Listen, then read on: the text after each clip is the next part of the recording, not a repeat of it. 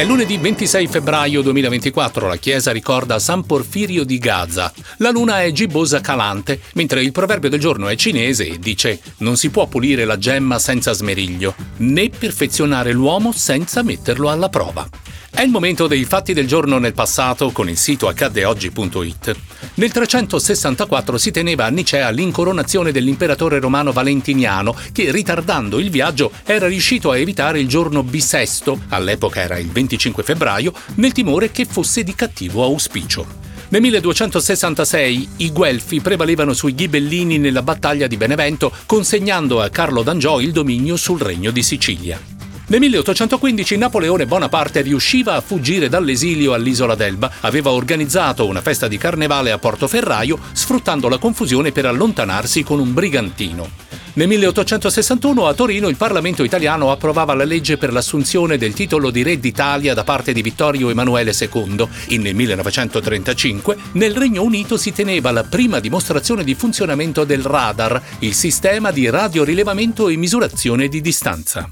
Nel 1972 niente da fare per il governo formato da Giulio Andreotti, a cui il Parlamento negava la fiducia costringendolo alle dimissioni dopo soli nove giorni dall'insediamento.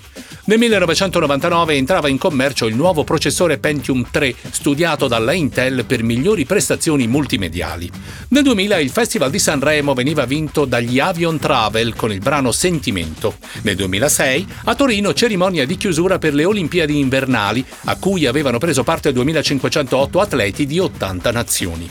Nel 2012 Massimiliano Blardone conquistava l'oro nello slalom gigante di Coppa del Mondo di sci alpino a Cran Montana in Svizzera e nel 2019 2019 Venezia approvava il contributo di accesso alla città, una tassa da 3 a 10 euro a seconda delle condizioni di affollamento per ogni visitatore che non alberghi nella laguna.